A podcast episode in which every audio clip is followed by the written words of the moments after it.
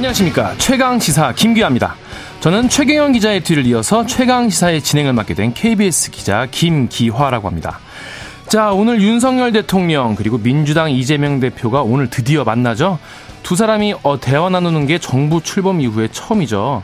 어, 오늘 어떤 이야기가 오갈지 또 이를 계기로 협치 가능성이 열릴지 어, 장경태 민주당 최고위원과 전망해 보겠고요. 이어서 이현주 전 국민의힘 의원과 함께하는 정치펀치 준비되어 있습니다. 그리고 국제통화기금 IMF가 한국의 가계부채에 대해서 굉장히 큰 우려를 표했다고 합니다. 얼마나 심각한지 김남근 변호사와 함께 살펴보고요. 끝으로 어, 이스라엘 하마스 전쟁 상황도 자세하게 전해드리겠습니다. 10월 31일 화요일 최강시사 출발합니다.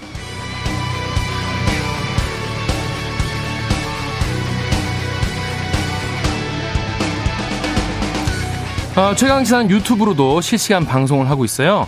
어, 문자 참여는 짧은 문자 50원, 긴 문자 100원이 드는 샵 9730으로 보내시면 되고요. 어, 콩 어플은 무료입니다. KBS 1라디오 유튜브 채널에는 정치, 경제, 사회, 문화 등 다양한 명품 콘텐츠가 많으니까요. 구독과 좋아요, 댓글 많이 부탁드리겠습니다.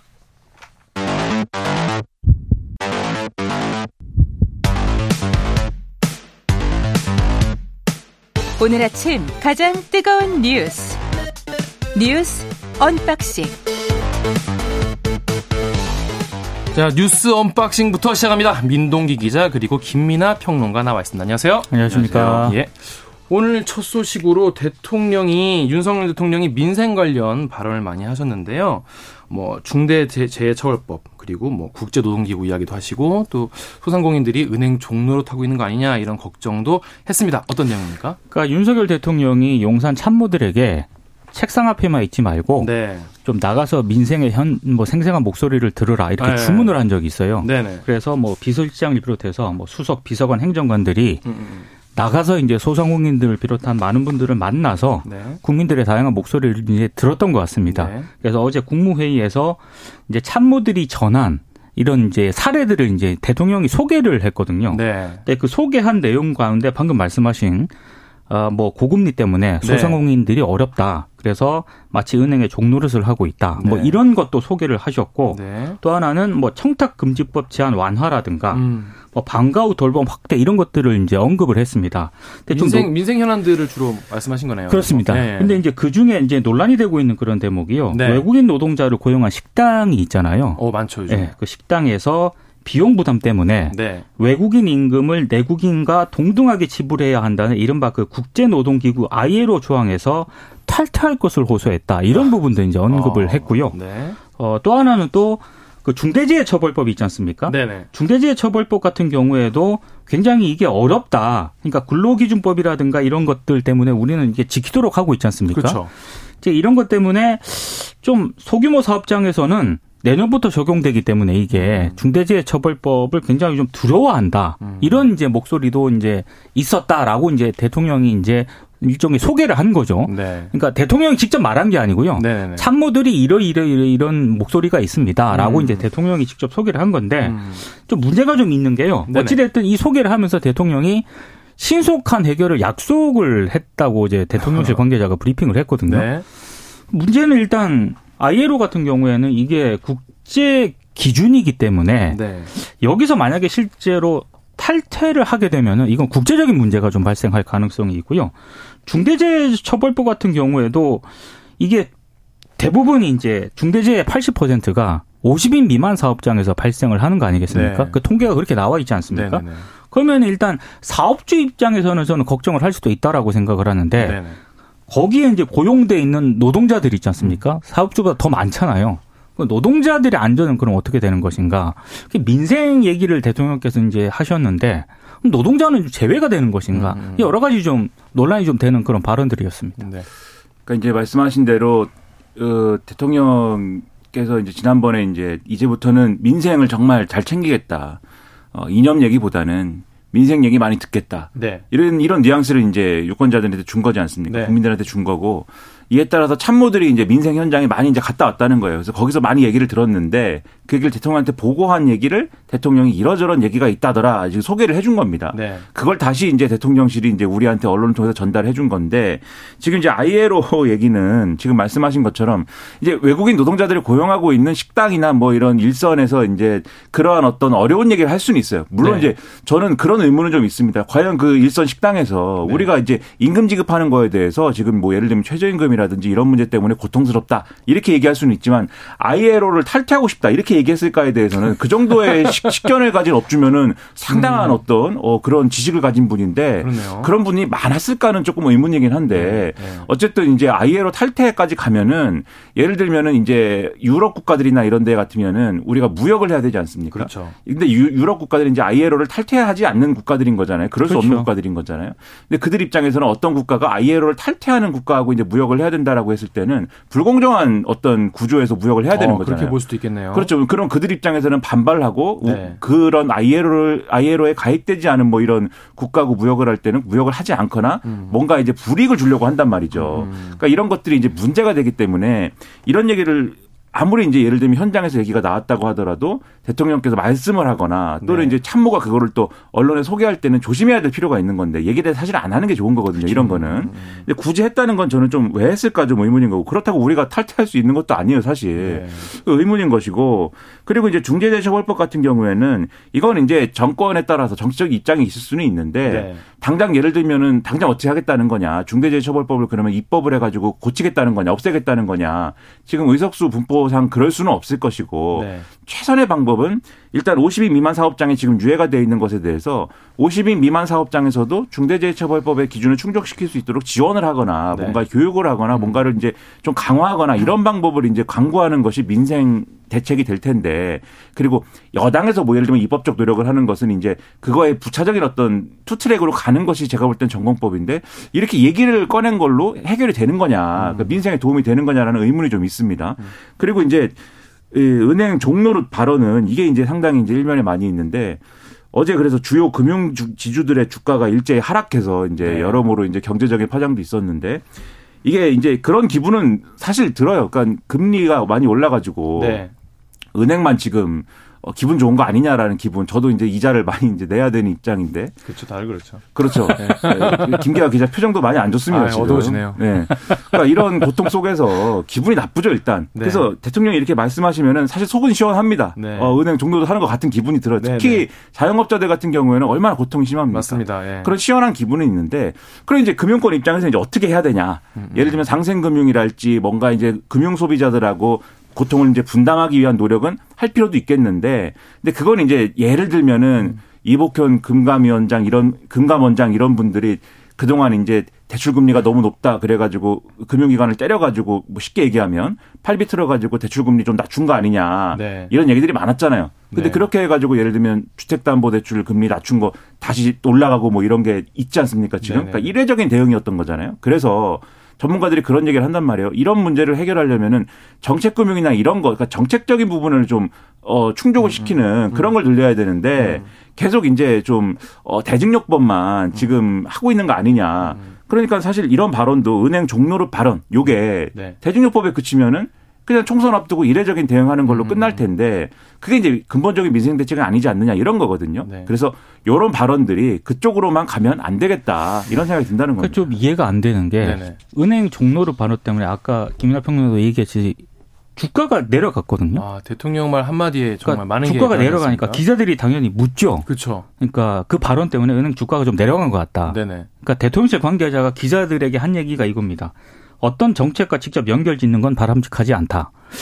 그 이거 뭘 어떻게 하자는 얘기인지 잘 모르겠어요. 그렇죠. 그런 것도 그렇고 그다음에 또 하나만 또 말씀드리면 네네. 어제 대통령이 한 말씀 중에 이제 연금 개혁 관련 말씀도 있었어요. 근데 네, 이것도 맞아요. 이제 중요한 말씀인데 왜냐면은 어제도 이제 말씀하셨을 텐데 그 이제 그동안 이제 계속 연금 관련 국민연금 개편 관련 논 의를 계속 해오다가 네. 최근에 숫자 없는 개혁안을 발표해가지고 맹탕 개혁 아니냐 이 논란이 있었잖아요. 네, 백지다. 그렇죠. 근데 여기에 대해서 이제 반응을 한 건데 대통령이 뭐라고 했냐면 여러 가지 지금까지 회의도 많이 했고 과학적 검증을 많이 해서 데이터도 많이 쌓이고 이런 것들을 착실하게 준비를 하고 있는 거다. 네. 그러니까 맹탕 개혁이 아니다라는 취지로 말씀한 거예요. 네. 근데 거기까지는 저는 뭐 네. 그렇구나 하는데 근데 여기에 대해서 전 정권이 예를 들면은 이 확실한 의지 없이 음. 구체적인 숫자나 이런 것들을 가지고 몇 가지 안을 이 무책임하게 내놔가지고 국론 분열만 내고 이게 추진이 안 됐다. 그렇기 때문에 이렇게 되는 것이다라는 취지의 말씀을 또 한 거예요. 네. 요거는 사실 근데 사실관계가 잘 안 맞는 게 네. 예를 들면은 보험료율이라든가 보험료를 올릴 거냐 아니면 그냥 둘 거냐. 네. 그 다음에 수속 대체율을 올릴 거냐 그냥 둘 거냐. 요 구체적인 논의 단계에 들어간 상태에서 숫자를 얘기하지 않은 정권은 역대 없었다. 네. 그렇죠. 이게 어제 신문에 다 일종의 팩트 체크로 다 보도가 된 내용입니다. 네. 그러니까 사실 지금 우리가 그 단계인데 숫자 얘기한 얘기를 안 한 적이 없다는 차원에서 맹탕 개혁이라고 하는 건데 전 정권이 무책임했다. 그래서 숫자 얘기하면 우리가 싸울 것이기 때문에 숫자 얘기 안 한다. 그래, 그렇기 때문에 우리가 책임있게 지금 하고 있다. 이건 논리적으로 맞지 않는 얘기를 또 한 건데 저는 그런 방식으로 설명하는 것은 제가 볼 때는 이제 사례에 맞지 않기 때문에 이것도 참모들이 대통령에게 잘 설명을 해드려야 될 것 같다. 이런 생각이 그러니까 오늘 신문 봐도 이른바 보수신문도 그 부분을 좀 비판을 하고 있거든요. 있어요, 다들. 그러니까 구체적인 안을 내놓든가 네네. 아니면 대안 같은 거를 내놓으면서 전 정권을 음. 비판하면 그나마, 그나마 설득력이라도 가질 텐데 또 대안은 총선 이후에 내놓는다고 그것도 되게 놀랍죠. 또 그렇게 얘기를 하고 있거든요. 그 전 정권 비판에 대해서 예를 들면 김대기 비서실장의 그 발언도 오늘 논란이 되는데 연끌 대출 문제 이런 네. 거에 대해서 가계부채의 심각성 얘기하지 않습니까? 근데 이제 전 정권에서 무책임하게 또 연끌 대출 이런 거 늘려가지고 지금까지 부담이다라고 말한 거에 대해서 예를 들면 조선일보 사설이 비판을 해요. 네. 이번 정권에서 추진한 정책도 사실은 연끌 대출 지금 문제의 어떤 문제의 도화선이 된 것이기 때문에 그렇죠. 전 정권 탓만 해서 될 문제가 아니다. 그러니까 이런 비판이 지금 쌓여온 게 있지 않습니까? 맞습니다. 이제는 태도를 바꿔야 되는데 보수 정권 그 보수 언론에서도 일제히 그 부분을 사설에서 지적을 하고 있더라고. 이따가 그 가계부채 이야기는 또 자세히 다뤄보도록 태도가 하겠습니다. 유지되면 안 된다 이 말씀 드립니다. 네. 그런데 윤석열 대통령 오늘 이제 이재명 민주당 대표 오늘 만나기로 했습니다. 그러니까 오늘 그 시정연설 하러 국회에 오거든요. 네. 근데 이제 이른바 오부 요인하고 환담을 하지 않겠습니까? 네네. 그 환담에 이재명 대표도 이제 참석을 하게 됩니다. 네. 그래서 뭐 홍익표 민주당 원내대표하고요. 그다음에 이정미 정의당 대표, 국민의힘에서는 김기현 대표, 윤재옥 원내대표가 이제 함께 하게 되는데 네. 어, 오늘 언론 보도를 보니까 어제 민주당에서 비공개 회의가 좀 있었거든요. 네. 여기서 어, 이재명 대표가 여기에 참석을 하면 안 된다라는 그런 기류도 있었다라고 음, 합니다. 네. 근데 이재명 대표가 참석을 하겠다라는 쪽으로 이제 결론이 난 건데 의지가 강했나 봐요. 그렇습니다. 근데 다들 기억을 하시겠지만 아까 오프닝에서도 잠시 언급을 하셨는데 이재명 대표가 아, 윤 대통령 시정연설 전에 차담에 참석하는 것 자체가 이, 정, 이 정부 들어서 처음이에요. 그렇습니다. 작년 9월에 다 아시겠지만 이른바 바이든 날리면 그 사태가 벌어졌고요. 시정연설이 이제 지난해 10월에 있었거든요. 네. 당연히 이제 민주당에서는 이제 대통령에게 항의하고 손팻말 들고 뭐 이런 상황이 음. 벌어졌기 때문에 이제 이게 참석을 할 수가 없었는데 네. 올해는 참석을 한다는 건데 오늘 참석을 한다는 건데 또 어찌됐든 이게 공식 회동은 아니지 않습니까? 네. 그래서 일단 뭐 국정 전반에 대한 어떤 뭐 대화라든가 이것까지 이루어지기는 상당히 좀 어렵지 않겠느냐. 뭐 그렇습니다. 뭐 이런 전망이 나오고 있습니다. 말씀하신 대로 이제 시정 연설 하기 전에 같이 만나서 이제 차 한 잔 마시고 이제 음. 뭔가 이제 좀 분위기를 좋게 만드는 자리이지 진지한 얘기하는 자리가 전혀 아닙니다. 그렇기 때문에 네. 평상시 같으면 이 자리에 굉장히 뭐 강한 의미를 시키는 어려운 자리예요. 근데 워낙 대통령하고 지금 야당 대표가 안 만나 왔고 한 번도 만나지 않았고 너무 안 만나는 것을 어떤 방침으로 지금까지 가져왔기 때문에 네. 처음 만나는 거니까 이제 의미를 막 부여하는 거거든요. 만나는 것 자체. 그렇죠. 그렇죠. 네. 그렇기 때문에 사실 이 자리에 굳이 이제 그런 의미가 실리는데 또 이재명 대표가 그동안 계속 대통령하고 만나고 싶다, 영수회담을 요구한다, 뭐 삼자회담도 좋다, 막 이렇게 얘기를 해왔는데 굳이 기회가 어쨌든 얼굴 보는 기회가 생겼는데 굳이 또 안 안 간다 그러면 그것도 음. 이상하지 않습니까? 네, 그렇죠. 가는 게 좋고 그리고 윤석열 대통령도 여기서 만났으면은 이제 어쨌든 그동안의 어떤 아 나는 안 만난다라는 어떤 방침을 이제는 걷어들였다라는 어떤 시작으로 간주를 해야죠. 어, 방향으로. 그렇죠. 음, 네. 그래서 나중에 용산 대통령실에 이렇게 초청을 해서 네. 진지한 자리 만드는 어떤 시작으로 만드는 게 좋지. 음. 그때 만났으니까 이제 만날 필요 없다는 어떤 그런 방향으로 가서는 또 안 된다. 네. 그래서 만나는 어떤 시작점으로 삼아주기를 간곡히 부탁을 드립니다. 네.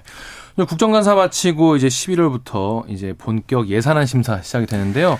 여야가 또 격돌할 것 같아요. 그러니까 정부는 네. 657조 규모의 예산안을 일단 제출을 했고요. 네. 여야가 이걸 두고 이제 심사를 하는데 네. 일단 다략적인 일정을 보면은요. 네. 내일 공청회가 시작이 됩니다. 네. 그러면서 이제 내년도 예산안 심사에 본격적으로 돌입을 하는데 11월 3일과 6일은 경제부처 심사, 음. 7일과 8일은 기, 비경제부처 심사, 그리고 9일, 10일은 종합정책 질의 등등등을 해가지고 30일까지 최종 합의안 도출을 시도를 해야 됩니다. 그리고 여야가 만약에 합의안 도출 못하지 않습니까? 네. 그럼 12월 1일에는 예산안을 본회의에 자동 부의가 되고요. 음. 예산안의 본회의 처리 시한이 12월 2일까지입니다. 네.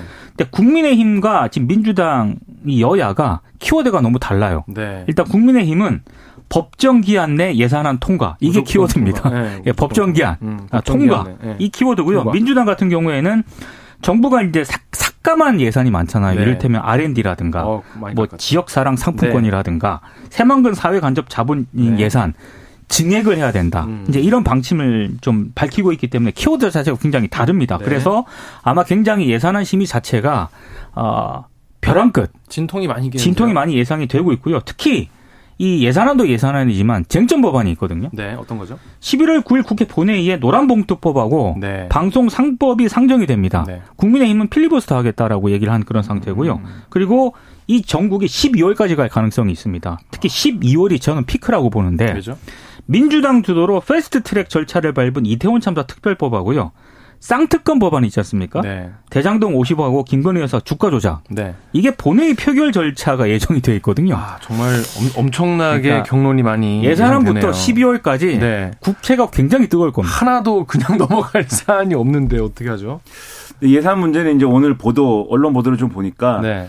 이 R&D 예산 깎은 거하고 그다음에 새만금 관련 예산의 경우에는 대통령실이 그건 좀 전향적으로 나올 수도 있다. 네. 좀 그동안의 어떤 뭐 뭔가 모든 것에 대해서 강경한 입장에 대해서는 좀 유연하게 가져갈 수도 있다. 이런 태도여서 오히려 예산 자체에 대해서는 예산안 자체에 대해서는 좀 쟁점이 그렇게까지 첨예하지 않을 수도 있겠다고. 그것도 음, 총선 음. 앞두고 있는 상황 아니겠습니까? 그렇죠, 그렇죠. 총선 앞두고 사실 정부 여당이 네. 과거 같은 경우에 그렇게까지 빡빡하게 갈 수는 음. 없는 거여서 다소 이제 유연한 접근 가능할 수도 있겠다 싶은 부분도 있는데 지금 말씀하신 것처럼 쟁점 법안 문제는 간단치 않은 문제고 이게 연말이 되면은 예산안 문제하고 쟁점 법안 문제 엮이거든요 결국은 예, 예. 그게 이제 좀 포인트여서 앞으로 그게 어떻게 풀려가는가 사실 여야의 정치력이 거기 그걸 어떻게 푸느냐에 있는 거죠 네. 정치력을 발휘를 해보시기를 바라겠습니다. 네. 쟁점 법안과 예산안 어떻게 풀어가는지 지켜보시면 좋을 것 같습니다. 자 마지막으로 국민의힘에서 김포시를 서울 서울시로 편입하는 걸 당론으로 추진하겠다 강력하게 선언했어요. 그러니까 김기현 국민의힘 대표가 그렇게 얘기를 했고요. 네. 근데 이게 당 차원에서 아직 정확하게 얘기가 된 건 같지 않습니다. 아니에요? 왜냐하면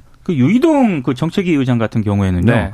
이거는 아직은 좀 검토를 해봐야 된다라는 아, 네. 취지의 발언을 했거든요. 네. 그러니까 김기현 대표가 그렇게 대표가 얘기를 한 거기 때문에 아무래도 무게는 실리겠죠. 근데 당 차원에서 일단 할 것인지 여부는 조금 상황을 지켜봐야 될 것 같고요. 네. 그리고 오늘 신문 보도를 뭐 전반적으로 봐도 네. 보수 뭐 진보 할 것 없이 네. 어찌됐든 내년 총선을 앞두고 음. 서울 편입을 원하는 김포 등의 경기 지역 민심을 얻기 위한 그런 총선용 카드 아니냐라는 분석이 상당히 좀 많은 것 같습니다. 그렇습니다. 그러니까 경기도지사는 민주당 소속이고 서울시장은 이제 뭐 여당 소속이다 뭐 이런 계산 아니냐 뭐 이런 것부터 시작해갖고 여러 가지 얘기하는데요. 음. 근데 이 정치적인 거 뭐 선거 대비한 거 다 떠나서 행정구역을 이렇게 옮기는 문제는 사실 굉장히 이제 장기적인 어떤 계획을 가지고 경제 효과나 이런 여러 가지를 다 따져가지고 종합적인 계획 수립을 해가지고 접근할 문제입니다. 아, 절차도 복잡해요. 굉장히 준비를 많이 해왔다고 얘기를 하던데요. 근데 준비를 해왔는데 지금 말씀하신 것처럼 여당에서도 사실 단일한 목소리인가 이게 좀 의문인 부분이 있고 네. 그리고 정부에서 지금 예를 들면 하겠다는 거냐 그것도 좀 의문인 그렇죠. 것이 있는 네. 거잖아요. 그리고 만약에 추진을 했을 경우에 어떤 절차를 거쳐서 언제 그러면 이게 어 스케줄이 어떻게 되는 거냐도 지금 불문인 것이고 예를 들면 정부가 추진하면은 이게 지역 주민들 의견 수렴이라든가 이런 걸 쭉 거쳐야 되는 절차가 여러 가지가 있거든요. 그러니까 의원 입법을 할 때랑 정부 입법을 할 때랑 절차도 또 달라요. 네.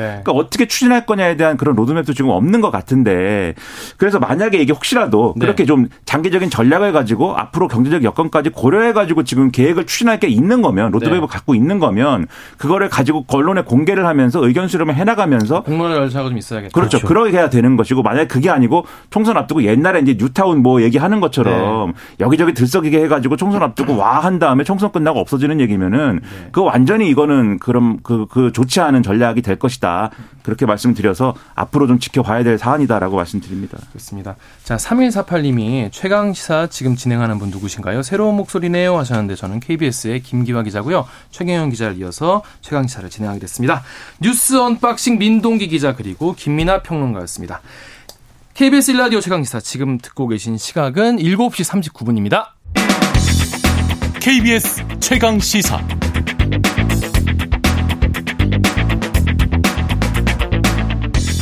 네, 오늘 윤석열 대통령 그리고 이재명 대표가 만나죠. 오늘 과연 어떤 대화가 오갈지 굉장히 궁금한데요.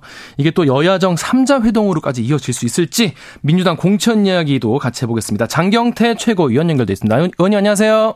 네, 안녕하세요. 네, 안녕하십니까.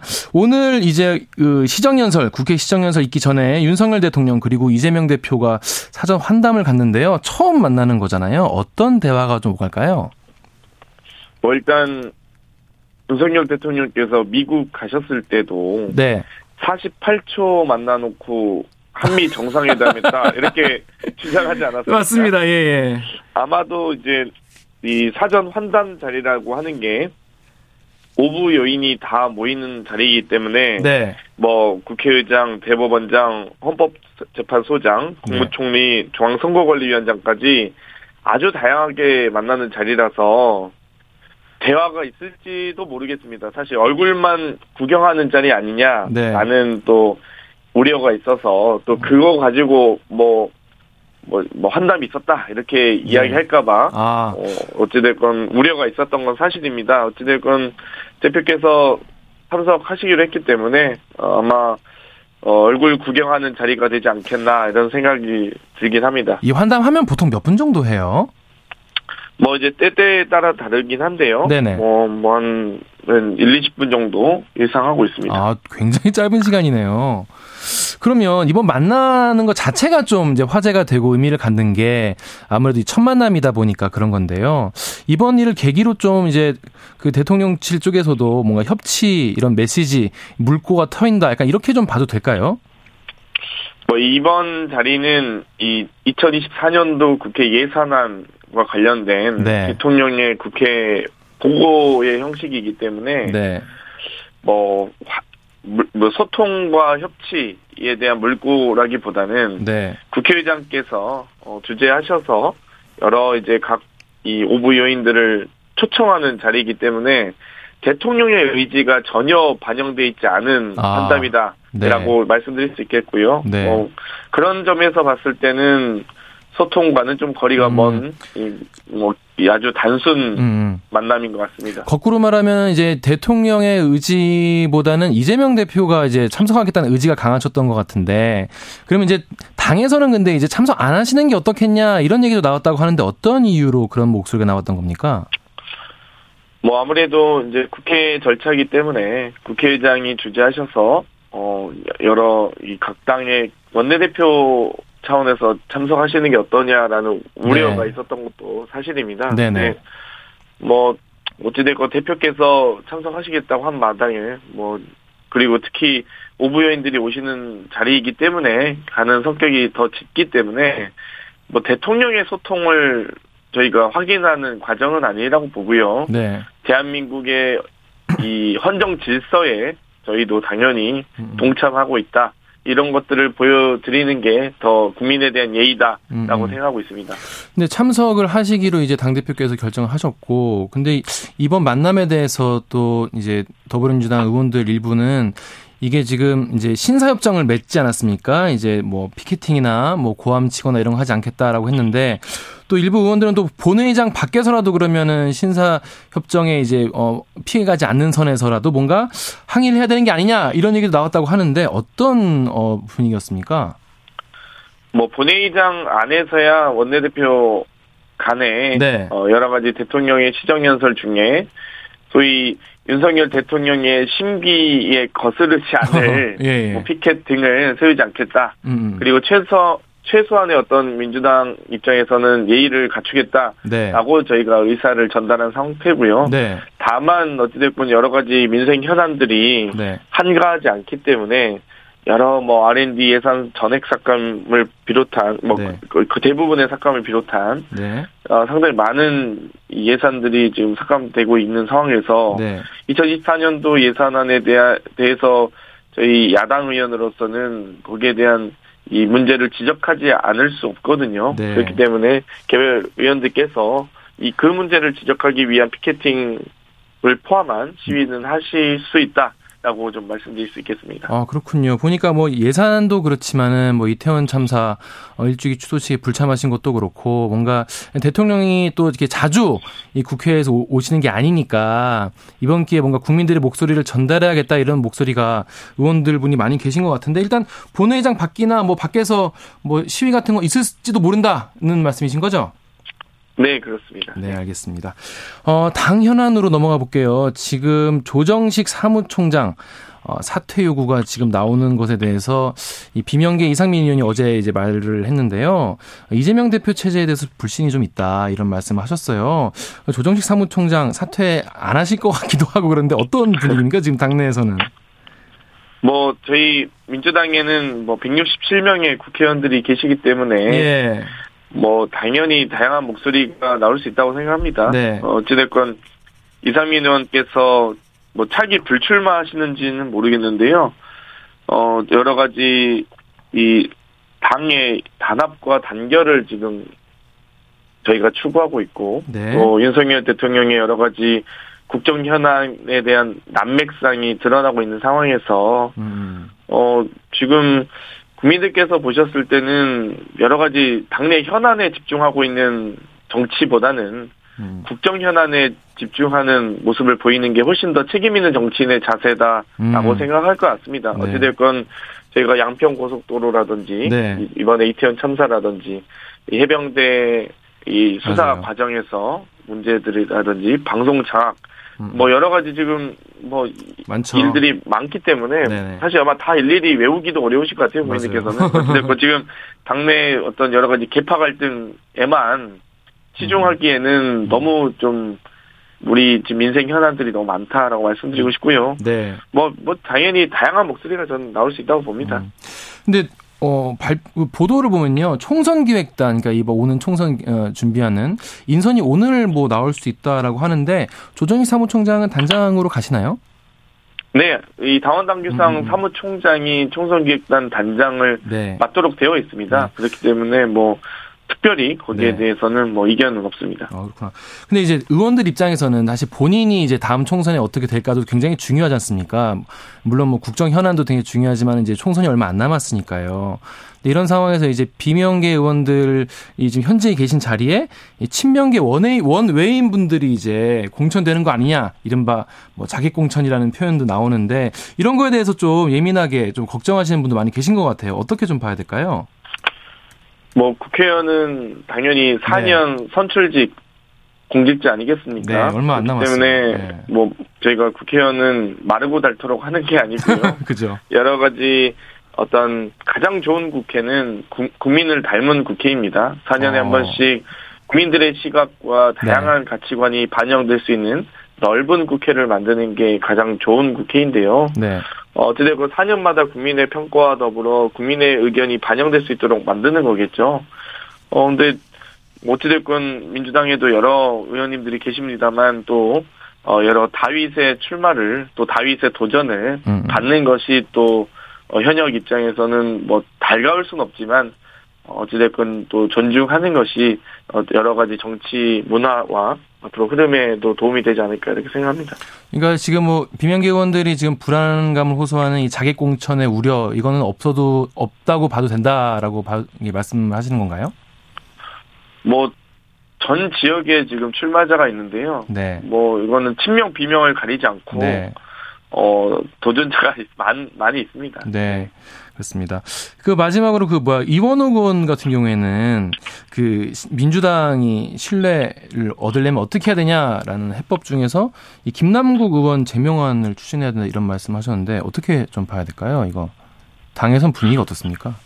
뭐 일단 김남국 의원은 차기 불출마를 포함해서 모든 걸 내려놓겠다 이런 아. 선언을 한 바 있기 때문에 네네네.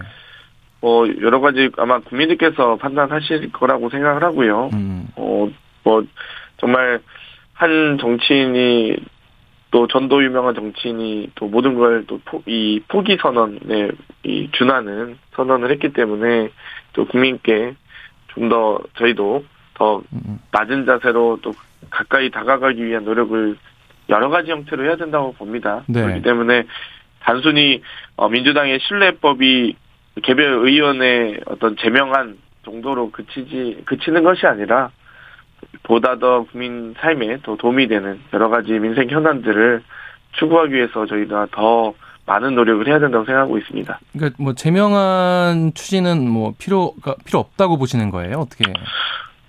제명안만을 가지고 뭐 신뢰법이다라고 표현하기에는 좀 어려운 것 같고요. 예. 어또 어, 김남국 의원 본인이 탈당을 비롯한 불출마 선언까지 했기 때문에 네.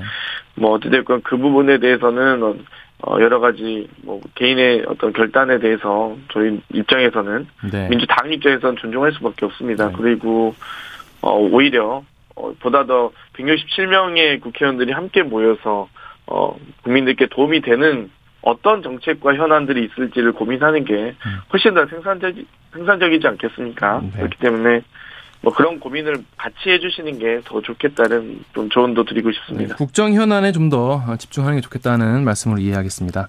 자, 그 국민의힘 이야기 잠깐 해보겠습니다. 그 이뇨한 위원장이 지금 혁신이 운영하고 있는데 일단 영남 스타 의원 수도권 험지 출마론이 연일 굉장히 국회에서 분위기가 안 좋다고 해요.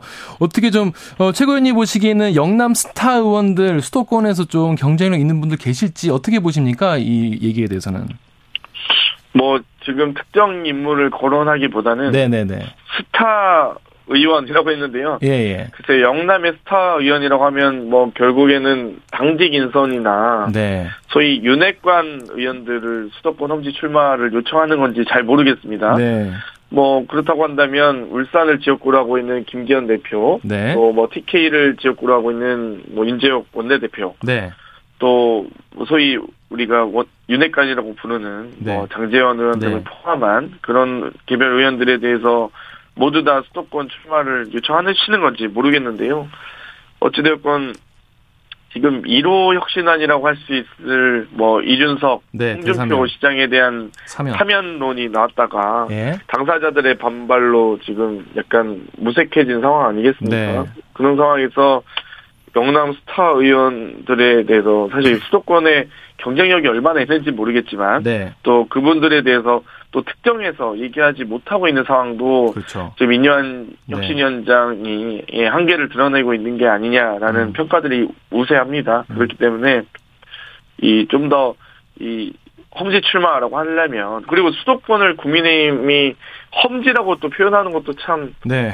좀 참담하긴 하거든요. 네. 뭐 본인들이 수도권은 민심의 바로미터다라고 이야기하고 있으면서도 네. 험지라고 표현하기는 좀 어려운 것 같은데 뭐 어찌되었건 좀더 어, 특정해서 어, 책임 있는 분들의 출마 그리고 네. 가장 중요한 것은 이 윤석열 대통령의 측근 출마 또 네. 검사 공천을 준비하기 위한 네. 사전 정지 작업이 아니냐 아. 사전에 영남을 비우기 위한 음. 수도권 출마 이 요청이 아니냐라는 네. 우려가 있는 게 사실입니다. 네. 그렇기 때문에 그 우려를 불식시키기 위해서라도 네.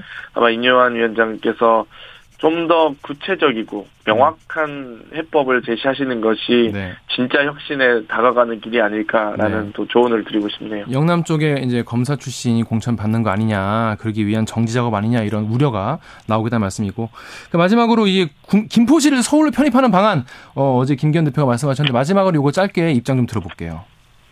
뭐 아직 이 김포시의 서울 편입 요구는 경기도나 김포 시민 또 서울 시민 모두가 함께 고민해야 될 사안이라고 생각하는데요. 뭐 누구나 다 뭐 서울 시민이 되고 싶다라고 또 생각할 수는 없을 것 같고요. 네. 여러 뭐 경기도민의 또 자부심도 있기 때문에 어 그런 상황에서 김포시만을 서울시 편입한다. 그러면 인근에 있는 여러 도시들에 대해서도 서울 편입을 논의해야 되는 게 아닌지 그렇죠. 여러 가지 논의해야 될 절차와 과정이 매우 많습니다. 그렇죠. 그런 상태에서 국민의힘이 정말 이렇게 국정 현안을 무책임하게 자꾸만 음. 던지기식으로 여러 가지 현안을 민생들을 챙기 그러니까 민생들을 어, 제한하려고 한다면 네. 정말 너무 무책임하다라고 네. 생각하고 있습니다. 네, 지금까지 장경태 민주당 최고위원과 말씀 나눴습니다. 고맙습니다. 고맙습니다. 네. KBS 1라디오 최강시사 1부 여기서 마치고요. 잠시 후 2부에서는 정치펀치 이현주 전 국민의힘 의원 만나고요. 한 번 더 뉴스도 준비되어 있습니다.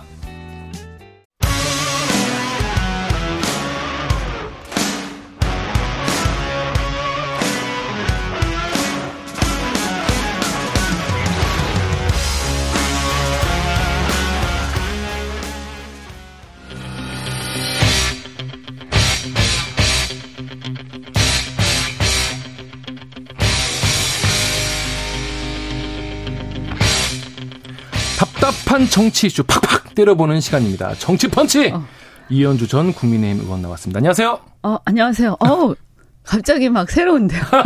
갑자기 막 에너지가 막 넘치시는데요. on air가 켜지면 야. 저도 이제 켜지는 그런 타입입니다. 아 그렇군요. 야 좀 은근히 걱정했는데. 아 그렇구나. 아니 근데 이제 그 이언주 의원님들이 곧 이제 뭐 정치 그 콘서트 네. 토크 콘서트 하신다고 하니까 또 텐션 올려주셔야 될것 아, 같은데. 감사합니다. 어, 네. 그 준비 중이신데 지금 주말에 하죠? 네, 네.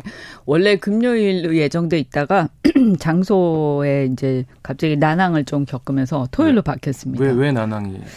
뭐 아무래도 네 방해하시는 분들이 많으시죠.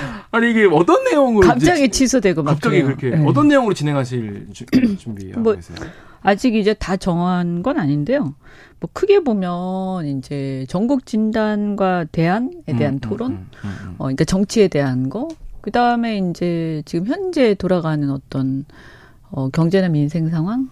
이런 얘기도 좀 하고, 어 그 다음에 이제 물론 이제 많은 분들이 관심이 있으시겠지만 신당 음, 음. 이런 거는 어 아직 결정된 게 없기 때문에 예. 네, 그런 얘기보다는 네. 네.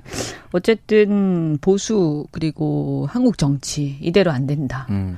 뭐 이런 게 주 얘기죠. 대학생들 대상인가요? 어 대학교에서 하긴 합니다. 네, 대학교에서 네. 하긴 하고 대학생들도 오실 텐데요. 음, 음. 꼭 그런 건 아니고 대중들한테도 열려 있어요. 음. 그 이준석 대표랑 같이 가시는 거죠? 네. 그 어떻게 같이 이렇게 의기투합하시게 된 거예요? 음, 그러니까 뭐 어차피 저희가 네. 어떻게 보면 약간 기득권이 없는 비교죠. 정치인들. 비교죠. 그러니까 뭐 그분은 MZ 세대고 제가 네. 그분보다 한 세대 위인 X 세대거든요. 네, 네. 근데 하여간 보면 그 공통되게 느끼는 게 많아요. 어떤 거죠? 어, 그러니까 어떻든 굉장히 그 어떤 벽 같은 거. 음, 당 내에서 말씀하시나요? 네, 당 네. 내에서도 그렇고 전체적인 정치권에서 음, 네. 그리고 정서적 괴리감 음. 그뭐 저만 해도 뭐 이준석 대표의 행동이나 이런 거에 대해서 문제를 제기하시는 분들도 많지만 저는 또 굉장히 쿨하게 생각하거든요. 음, 음, 면은? 그러니까 막 이렇게 서로 이견이 있으면 토론하잖아요. 네. 토론하다 보면 약간 날카롭게 얘기할 수 있잖아요. 네.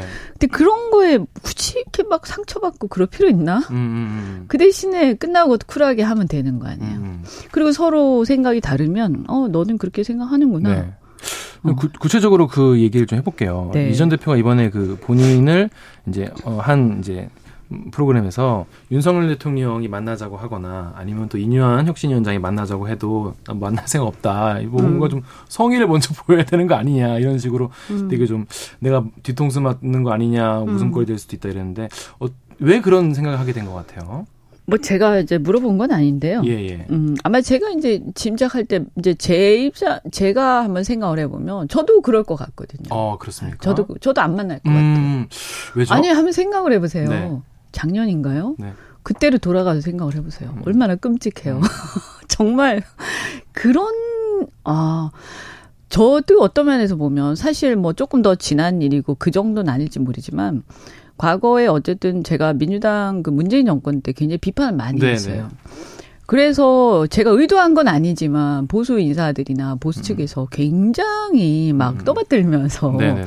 그랬다가 네. 나중에 나중에 이제 딱 쓸모가 없어지는 순간 음. 어떻게 된다는 거를 저도 여실히 깨달았고 음.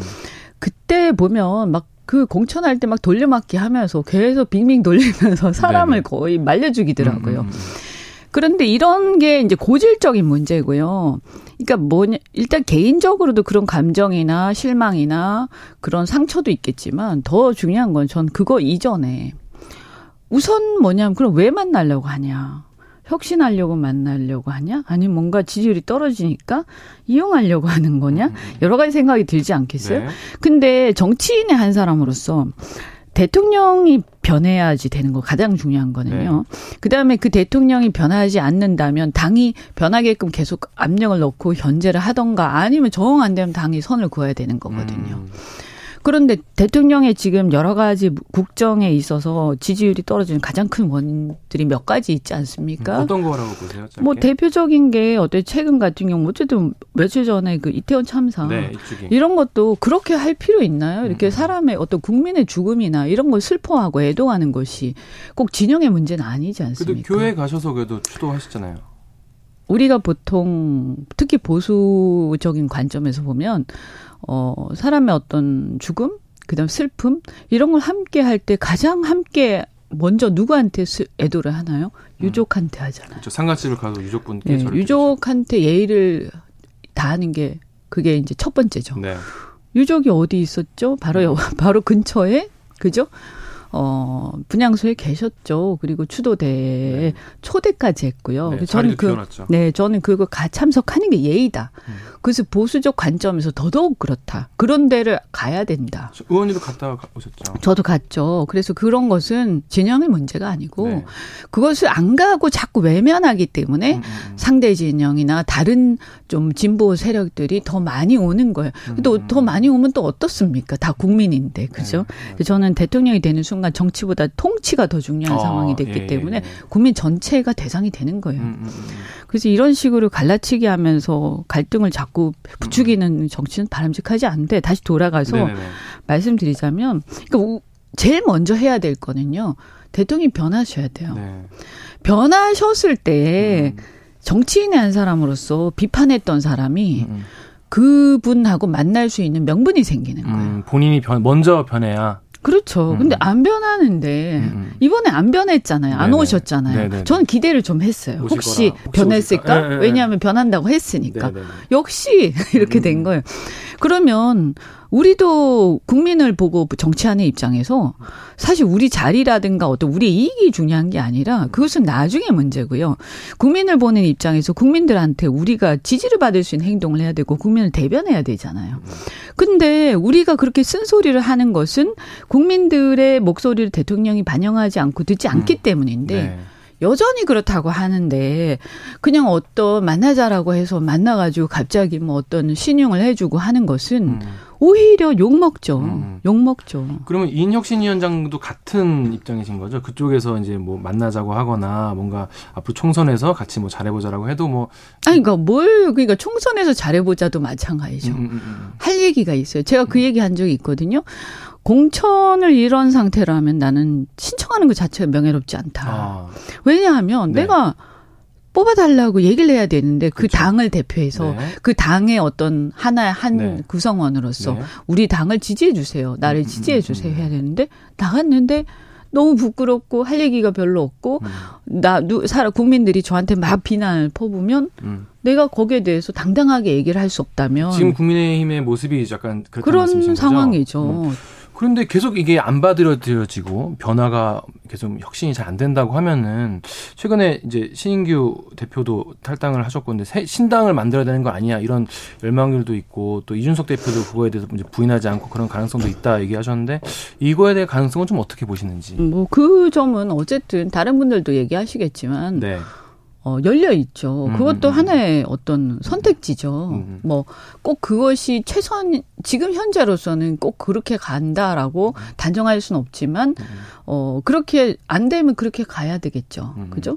그리고 이제 사람마다 좀 다를 수 있는데, 저는 기본적으로, 어, 지금 현재 윤석열 대통령을 어, 굉장히 그 견제해야 된다. 어. 이대로 가면 안 된다. 네. 라고 하시는 분들 중에 과거에 이렇게 보면 민주당 연례지지층 말고도 네. 보수층에도 꽤 생겼어요. 그렇더라고요. 네. 요즘에. 그러면 이분들을 누가 대변할 것이냐라는 음, 음, 음. 의문이 생기는 거예요. 아. 사실은 이제 그분들의 목소리를 저나 다른 네. 분들이 많이 대변하고 계신 거거든요. 음, 음, 음. 중도나 보수층의 네네. 네. 어떤 비판적 네. 사람들을 네. 그래서 견제를 해달라라는 거고 그렇다고 해서 우리가 항상 이렇게 다 막 민주당에다가만 다 힘을 모을 수는 없는 거 아닙니까? 그렇죠, 그렇죠. 지금은 어쨌든 야당이 하나밖에 없단 말이에요. 네네. 그럼 만약에 그럴 때 정말 그 목소리가 너무너무 커져서 대변해야 된다. 음. 이게 국민의 민심을 정확하게 대변해야 된다라고 음. 되면 그럼 어쩔 수 없이 그러면 음. 이거는 하나의 정치 세력화를 음. 도모하는 수밖에 없는 거죠. 지금 총선이 160일 정도 네. 남았는데 이준석 전 대표 같은 경우에는 100일 얘기를 했단 말이에요. 선을 100일 정도 남았을 때는 뭔가 정해야 될 것 같다고 하셨는데 이현주 의원님 같은 경우에는 어떻게 좀 생각하고 계시는 선이 있나요? 어, 저는 한 어쨌든 12월 정도 되면 12월. 예, 다 눈에 보일 것이다. 음, 아, 음, 이것이 음. 그게 한계가 있어요. 그러니까 쇼를 하는 건 안 돼요. 이제는 국민들이 이 어떤 진정성 없는 쇼를 하면 안 쏟습니다. 왜냐면 너무 많이 쏟았거든요. 아. 왜냐하면 그동안 다 훈련이 됐어요. 네. 그동안 다 학습이 돼서 네네네. 아 보면 알아요. 응? 음, 음, 음. 그래서 그때 며칠 전에 그 교회 가서 하신 것도 네. 다 아세요. 네. 네. 어떻게 아시죠? 딱 보면 이제 아까 말씀드린 것처럼 왜 유족한테 가서 얘기 네. 안 하고 네네. 저렇게 하지? 음, 음, 음. 그리고 그 이면에 그때 뭐 불의의 사고라는 표현이라든지 아 예. 이런 것들이 불가항력에 의한 사고를 상징 의미하는데 불가항력은 아니었죠. 막을 수 있었거든요. 음. 신고도 미리 들어왔었고 그렇죠. 뭐. 최소한 줄일 수 있었거든요. 그렇습니다. 그래서 네. 이런 부분들에 대해서 국민들이 이미 다 아시기 때문에 음. 그러니까 이제 계신 분들 지금 뭔가 대통령과 이제 지금 여당의 입장에 대해서 변화하지 않으면은 한 12월까지는 일단 좀 보고 그때까지 혁신이도 있으니까 네. 보고 12월 되면은 뭐 신당 신당에 뭐 합류를 하시든지 아니면 어떻게 거취를 정하시는 것으로 이해하면 되겠습니다. 그죠? 그렇죠. 어쨌든 저희가 생각하는 아 당이 이렇게 가야 된다. 음. 당은 이렇게 개혁돼야 된다. 음. 그리고 정치는 이렇게 바뀌어야 된다라는 것들을 항상 보면 기성 정치인들 또는 기성 정치 세력들한테 의존해서 음. 해왔는데 음. 음, 음. 이제는 어, 그좀 젊은 세력 젊은 세대가 직접 네. 하겠다. 네네네. 어, 이런 생각도 좀 있는 거죠. 어. 아니, 근데 그, 그 기회가 있잖아요. 이게 국민의힘이 바뀌려면 변화할 네. 뭐, 어떤 분은 첫 번째 기회가 강서구청장 선거 패배라고 하셨는데 지금 혁신이가 돌아가는 게 사실 굉장히 중요한 기회잖아요. 네. 그래서 혁신이 안으로 1안, 2안 나왔는데 네. 두개 다 이렇게 반응이 좋지 않단 말이죠. 특히 1안 같은 경우에는 사면, 아. 대사면 얘기했는데 이준석 전 대표도 그렇고 홍준표 시장도 굉장히 화가 많이 나셨는데 이게 뭐 화 나신 거는 뭐 그럴 수 있는데 당 대변이 또 홍준표 대표한테 홍카콜라인 줄 알았는데 뭐 신카콜라다 이런 식으로 아니 그러니까 그런, 그런 얘기를 왜 얘기를, 하는 거죠? 예. 그러니까 얼마나 우습게 생각하면 그렇게 표현합니까? 그리고 다른 걸 다 떠나서요. 사면이라니. 네. 아, 단어 자체가. 아니, 저는 뭐 모르지. 그분들 다 일일이 제가 내용을 다 모르지만 어, 예를 들면 이제 뭐 저는 이제 주의 촉구니까 좀 약하긴 하지만 음. 이대로 가면 총선 폭망 음. 그 얘기 했다고 징계받았거든요.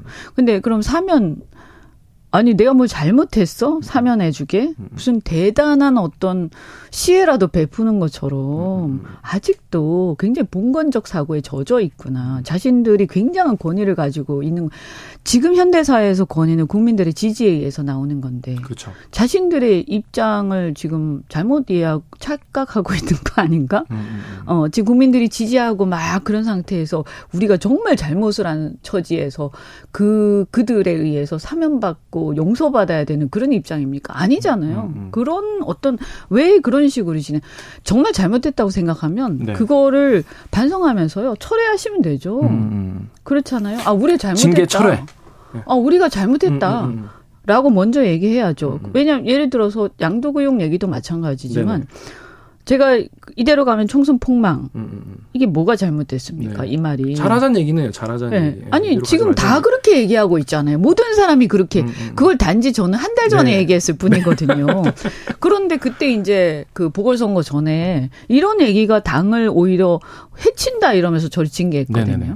그러니까 이런 게 잘못된 거 아닙니까? 음. 그런 얘기를 듣지 않고 계속 자기 위주로 가고 고집을 피우다가 당이 이렇게 된 거잖아요. 그럼 거기에 대해 대해서 반성해야죠. 음.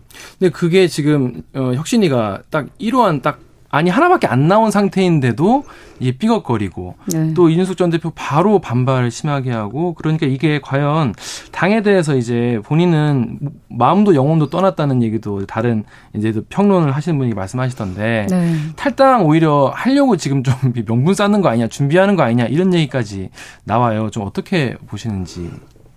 아니죠. 탈당의 명분은 누가 만드는 건가요? 음. 나가는 사람이 만드는 건 아니잖아요. 네. 그거는 당이 만드는 거죠. 음, 음, 음. 어, 그것에 따라서 행동이나 어떤 결과가 나오는 것일 음, 뿐인 음, 거고요. 대통령의 지지율도 누가 막 쓴소리하고 비판해서 그런 게 아니라 잘못 하기 때문에 국정을 국민들이 지지를 철회하는 거거든요. 우리는 그냥 그걸 전달하는 것뿐이에요. 네, 네. 그러니까 이제 여기에서도 잘못돼 잘못 인식하고 있는 게 제가 네. 꼭 지적하고 싶은 게 네. 혁신이라는 것이 네.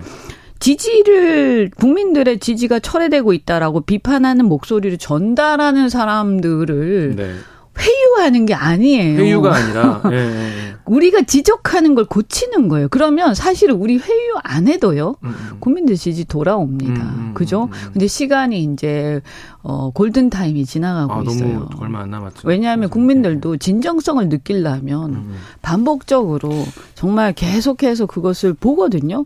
근데 한두 번 쇼한다고 국민들이 속진 않거든요. 근데 인 위원장 같은 경우에는 지금 아까 말씀하신 진정성을 보여주는 차원에서 네. 희생이 필요하다.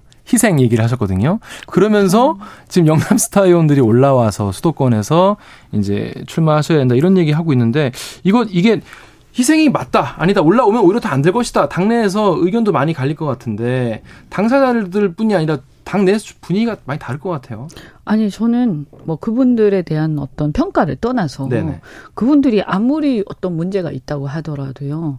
이런 태도가 굉장히 잘못됐다는 거예요. 어떤 태도죠? 그러니까 이 혁신 대상인 태도 중에 하나가 권위주의적 태도예요. 권위주의. 마치 자신들이 어떤 시혜를 베풀고 아. 어떤 대단한 권력을 가지고 국민들을 보살펴 주는 음. 어? 그런 입장에 있는 것처럼 음. 착각하시는데요. 음. 국민이 주권자고 자신들이 그렇죠. 미인받은 심부름꾼들이에요. 그렇죠. 근데 이걸 망각하고 계속 교만을 어, 음. 교만하게 행동하다가 이렇게 된 거거든요. 네. 그러면 의원들에 대해서도 마찬가지. 그분들의 면면에 대해서 평가를 할 수는 있지만 음. 그럼 영남 의원들이 수타라고 하지만 네. 지금 평파, 평가가 이런 거 아니에요. 뭔가 따뜻한 곳에서. 네. 그죠? 따뜻한 곳에서 계속 누리던 사람. 음, 뭔가 기득권자. 이렇게 지금 인식을 자꾸 시키면서 그걸 풍기면서. 아, 오히려. 어. 네, 수도권으로 가라. 그럼 음. 수도권이 뭐 유배지입니까? 네. 그죠? 뭔가 네. 잘못된 사람들을 뭔가 처리하는 곳이. 음. 그럼 수도권 유권자 얼마나 기분 나쁘시겠어요. 음, 음, 음. 수도권은 저도 되니까 그런데 처리하고 그럼 영남에다 어떤 사람 사람을 공천하려고요. 그게 더 궁금한 분들 많더라고요. 그렇게 되죠, 예. 당연히. 그리고 그러면 이분들 사실 그 동안에 침묵 지키면서 협조해 오신 분들인데 영남의 그렇죠, 대다수 그렇죠. 의원들이 참 이분들도 정말 기구하시다. 음, 어? 음, 음. 그럼 결국에는 어떤 걸 보여주느냐. 음, 자, 피도 눈물도 없고, 음, 어, 어떤 의리도 없고, 아 필요할 때 써먹다가 음. 가차없이 버리는 음. 아무리 정치가 비정하다고 하지만 이런 음. 식의 태도를 보이는 것은 저는 아니라고 생각해요. 음, 음, 그래서 기본적으로 저는 다, 대통령이 지금 대통령제 하에서 대통령이 국회를 장악하려고 하는 것 자체가 틀려먹은 생각이다. 음, 그러면 국회는 철저하게 견제해야 됩니다. 대통령제에서는 적어도 내각제는 모르겠지만 왜냐면 내각제는 언제든지 언제든지 저기 심판할 수 있지 않습니까? 그렇죠. 지지율 떨어지면 바로 교체되지 않습니까? 총리가요. 네네. 근데 대통령이라는 것은 한 번 뽑으면 상당히 그것이 보장되기 때문에 음. 그 권력이 굉장히 세기 때문에 국회 견제가 정말 중요하거든요. 민주주의가 되려면. 네. 그러면 이 국회를 왜 그러면 장악하게 되면 이거는 파괴하는 거죠. 헌법 정신은. 음. 근데 왜 자, 어떻게 장악하려고 하냐? 공천 제도를 통해서 장악하는 거예요. 그렇죠. 공천 제도를 음. 통해서. 그래서 국회의원들을 마치 무슨 무슨 어떤 하인들, 무슨 노예들처럼 끌고 다니는 음. 이런 상황이 되니까 국민을 대변해야 될 개개 헌법기관들이 목소리 하나 못 내고 대통령 입만 쳐다보는 이런 그, 상황이 되는 그러니까 거죠. 수직적 당정 관계라는 말도 나오는 거 아니겠습니까? 그러니까 그게 얼마나 비민주적이고 음. 후진적인 행태. 음. 이게 선진국에서 있을 수 없는 거거든요. 음. 그래서 이 공천 제도를 그냥 폐지하시면 돼요. 아, 오히려. 그럴 바에. 어, 정말 과격하게 얘기해서 거면, 예, 예, 예. 그냥 폐지하고 내려놓겠다. 네. 음, 음. 이게 혁신입니다. 음, 그죠? 음, 음. 그리고 국민들한테 맡긴다든지. 네. 그다음에 당론 같은 거 당이 아무리 이제 같이 그 토론을 해서 어떤 방향에 대해서 국민한테 전달할 수는 있지만 당론을 정해가지고 이거 안 지키면 음. 너는 당, 제명이야 아, 이런 식으로 하는 거. 당론 강요하는 거. 네, 네, 그거 이제 이렇게 다양한 목소리가 공존하는 대한민국 사회에서 네. 당이 두 개밖에 없는데 네, 네. 이런 식으로 하면 안 돼. 그러니까 당이 여러 개 있어야 된다라는 얘기가 나오는 거예요. 그러니까 신당 얘기도 나오는 것이다. 네. 자, 알겠습니다. 자, 지금까지 이현주 전 국민의힘 의원과 말씀 나눴습니다. 고맙습니다. 네, 고맙습니다. 여러분은 지금 아침 시사 프로의 최강자 KBS 최강 시사와 함께하고 계십니다.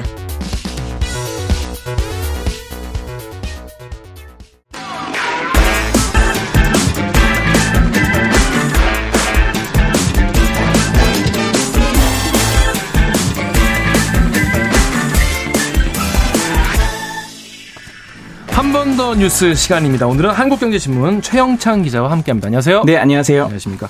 자, 이번에 성균관 의뢰 정립위원회가 조사를 했는데 성인의 절반 이상이 제사 안 지내겠다 얘기한다는데 어떤 소식인지 좀 전해주시죠. 제사 지내세요? 저희는 지내고 있습니다. 네, 저도 이제 부모님 댁에서 이제 하는데 네. 이 제사를 지내고 있다는 답변이 좀 그래도 꽤 많더라고. 저는 깜짝 놀랐는데. 의외로? 예, 62.2%가 음. 아, 물론 이제 그 상대적인데 이제 많다고 네. 볼 수도 있고 적다고 볼 수도 있는데 이분들이 네. 아직 제사를 지내고 있다는 거예요. 네. 10명 중 6명 이상은. 음. 그런데 이제 제사를 지낼 계획, 이건 앞으로. 향후죠. 네. 계획이 있다. 제사를 지낼 계획이 있다고 계속 한 답변은 44.1% 음. 점차 줄어들고 있다는 겁니다. 이 성균관 음. 의뢰정립위원회가 이제 조사기관 리서치뷰에 의뢰해서 이제 만 20세 이상 성인 남녀 1,500명 대상으로 조사한 건데요. 네. 이 다시 정리를 해보자면은 그러니까 55.9%가 앞으로 제사를 지낼 계획이 없다고 한 겁니다. 네. 이 재래 문화의 위기가 닥친 셈이죠. 그래서 네네. 제사를 지낼 계획이 없다고 한 분들 중에서는 이제 세부 이유가 있는데 네. 한 10명 중 4명이 이렇게 얘기합니다. 간소화하거나 간소화. 가족 모임 같은 형태로 대체하는 게 좋다. 음, 음. 또 시대가 변했는데 더 이상 제사가 필요 없다고 음, 음. 한 분들도 한 27% 됐고요. 음. 종교적 이유, 신념 이런 분들도 한 13% 있었습니다. 이 앞으로 제사를 지낼, 지낼, 계획이 없다는 거가 이제 어디까지 앞으로를 말하는 건지 좀 궁금한데 네네. 네. 본인의 예를 들어서 뭐 부모님께서 작고를 하시면은 제사 안 지내겠다는 건지 아니면 네네. 네. 나에 대한 제사 지내지 마라 이런 의미인 건지 그렇죠. 그런 거는 아직 뭐 이게 객관식이라서 궁금하네요. 네 나오진 않았는데요. 네. 어쨌든 지금 제사를 계속하겠다는 분들 또 궁금하잖아요. 그렇죠. 왜 하겠다는 건가 네. 했을 때 그래도 한 42%가 네. 조상을 기리기 위해서다. 음, 음, 음. 뭐 이렇게 답을 한 거예요. 음, 음. 이게 가장 많았습니다. 그리고 가족들과의 교류를 위해서라고 한 답변도 23, 23%. 네. 그리고 부모의 뜻을 이어가기 위해서라는 분들도 15.9%로 뒤를 음, 이었고요. 음. 그럼 제사 과정에서 가장 개선이 필요한 게 뭐냐? 이렇게 했더니 4명 중 1명이 이 재수 음식의 간소화 이걸 지적한 거예요. 때문에 스트레스 많이 받죠. 그러니까 사실 이게 이게 제일 큰데 핵심이죠. 사실. 네, 네. 뭐 고기, 나물, 전 그러니까. 등등 제사 음식이 손이 많이 가거든요. 포기 조리시 조리시. 그러니까요. 그래가지고 이게 때문에 굉장히 노동력이 소모되다 보니까 네. 힘들어하는 분들이 많습니다. 네. 뭐 젊은 세대로 내려갈수록 더 그렇고요. 남녀 또 일을 하는 노동이 그동안 그것도 많이 좀 달랐으니까. 차이가 있으니까. 예, 예. 예. 그리고 어쨌든 그것뿐만 아니라 이제 형식의 간소화 이걸 지적하는 분들도 있는데요. 네네. 19.9%입니다. 그리고 남녀 공동 참여 아까 말씀해 주신 대로 네. 그것이 문제다 네. 하는 분들도 17% 그리고 음.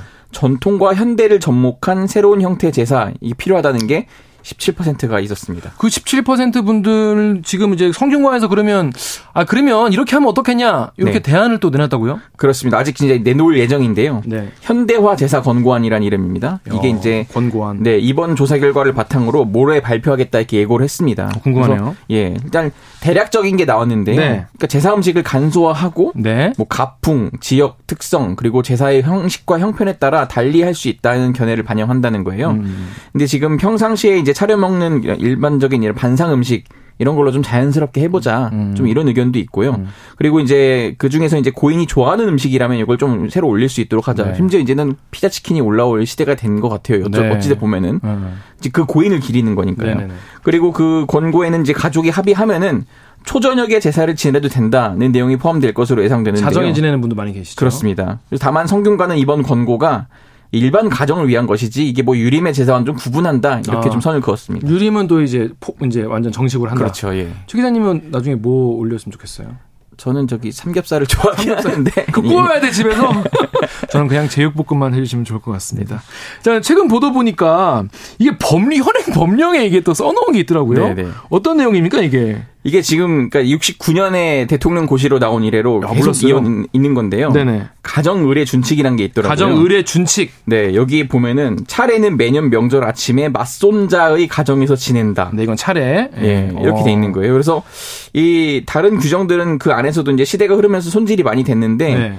이거는 아직 건들지 않고 있어요. 누구 집에서 명절을 지내야 한다까지를 이게 법령에 남겨둔 거예요. 신기하네요. 네, 근데 이제 물론 이에 대해서 이제 성균관은 물론이고 또 여성학 쪽에서도 좀 반발이 있는데 이게 네. 시대착오적이다라는 네. 주장인 거예요. 네. 그러니까 딸만 있는 집도 있는 만큼 네. 뭐 성균관에서 이제 재사권이라고 하는데 재사권. 예, 딸에게도 어. 재사권을 줘야 한다. 뭐 이런 음. 주장이 나오거나 음. 뭐 여성학계에서는 이런 법령은 폐지해야 마땅하다 음. 이렇게 좀 주장을 하고 있습니다. 음. 근데 이게 지금 폐지 법안이 국회에 발의가 돼 있다고 합니다. 어, 그래서 그래요? 2020년 9월 발의돼서 3년 가까이 소관위인 여성가족위원회에 계류가 돼 있는데 지금 여성가족부가 시끌시끌 하잖아요. 그렇습니다. 지금 뭐 예, 잼버리라든지 이런 네. 것 때문에 아주 계속 정선순위가 밀려나고 있습니다. 그러, 그러고 보니까 아직 뭐 다음 여가부 장관 누가 할지도 예, 아직, 아직도 지금 쏙 들어가서 예. 않고 있어요. 큰일 났네.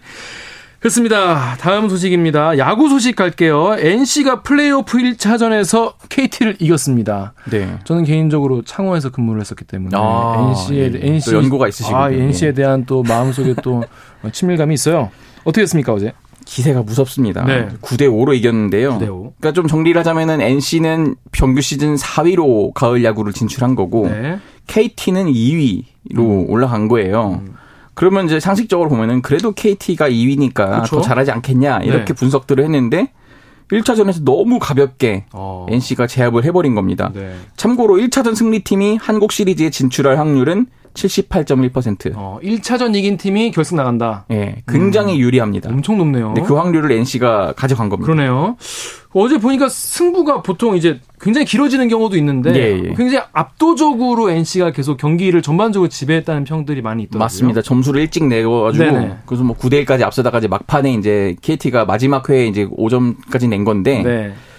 선발 투수 에릭 패디라고 있습니다. 에릭 패디. 네, 정규 시즌에 무려 20승을 거두면서 올해 최고의 한 해를 보냈는데 이 페디 선수가 이제 정규 시즌 막판이죠. 지난 16일에 타구에 맞아가지고 와일드카드 결정전이랑 준 플레이오프엔 못 나왔어요. 아, 근데 이제 2주간의 휴식기를 갖고 어제 나왔는데 어, 최고 시속 155km까지 투심 패스트볼 등을 앞세워서 6이닝 동안 3피안타 1볼넷 탈삼진이 무려 12개입니다. 와, 이 플레이오프 역대 플레이오프 네. 한 경기 최다 탈삼진인 건데 기록이네요. 네. 이게 지금 그 최다 기록을 세운 건데 89년 네. 선동열 선수를 넘어선 겁니다. 어, 89년 선동열 네. 선수의 기록을 갈아치운 네. 정도의 호투를 보였습니다. 이 선수 별명이 또 외국인 선동열이긴 합니다. 네. 외모는 전혀 안, 안 닮았던데. 자, 2차전 오늘이죠? 그렇습니다. 수원에서 한다고? 맞습니다. 네네. 계속 그 어제에 이어서 KT 위즈 안방인 수원에서 하는데 6시 30분이고요. 네. NC 선발 신민혁, KT는 웨스 벤자민 투수를 선발로 외겠습니다. 이 정규 시즌에서 벤자민 선수 15승 6패로 굉장히 좀 활약이 좋았는데 네. 여기도 막판에 부상을 입었어요. 근데 이제 아. 25일 만에 등판을 하는 건데 네. 참고로 근데 NC를 상대로는 좀 약했습니다. 어. 3경기 나와서 1승 2패, 평균 자책점 5.65. 음. 비교적 약했는데요. 신민혁 선수는 올해 이제 선발 등판한 24경기에서 5승 5패, 평균 자책점은 4.02인데요. 음. KT 상대로 5경기 나와서 2승 2패. 평균 자책점 3.70입니다. 그럼 오늘도 어쩌면 기세가 너무 올라서 그러게요. 근데 이제 KT가 또 많이 쉬었다가 네. 방망이가 막판에 풀린 모양새거든요. 음. 그럼 오늘부터는 굉장히 뜨거워질 수 있습니다. 어제 하반기에 확 불탔으니까 예, 오늘 예. 또 이어갈 수도 있다는 말씀입니다. 어 제사상 뉴스 때문에 굉장히 지금 댓글창이 뜨겁답니다. 이니스님이 저 제사 지낼 때는 아메리카노 빅 사이즈랑 소금빵 하나만 주세요. 아 소금빵 좋아하시는 분인가 봐요. 간소화됐네요. 그리고 네. 놀님은 저는 아이스크림 달라고 그렇습니다. 드시고 싶은 거 드시면 될 것 같습니다. 자 한 번 더 뉴스 최영찬 기자였습니다. 고맙습니다. 감사합니다. 감사합니다. 네, KBS 1라디오 최강시사 2부 여기서 마치고요. 3부에서는요. 김남근 변호사와 함께하는 최강 로스쿨 준비되어 있습니다.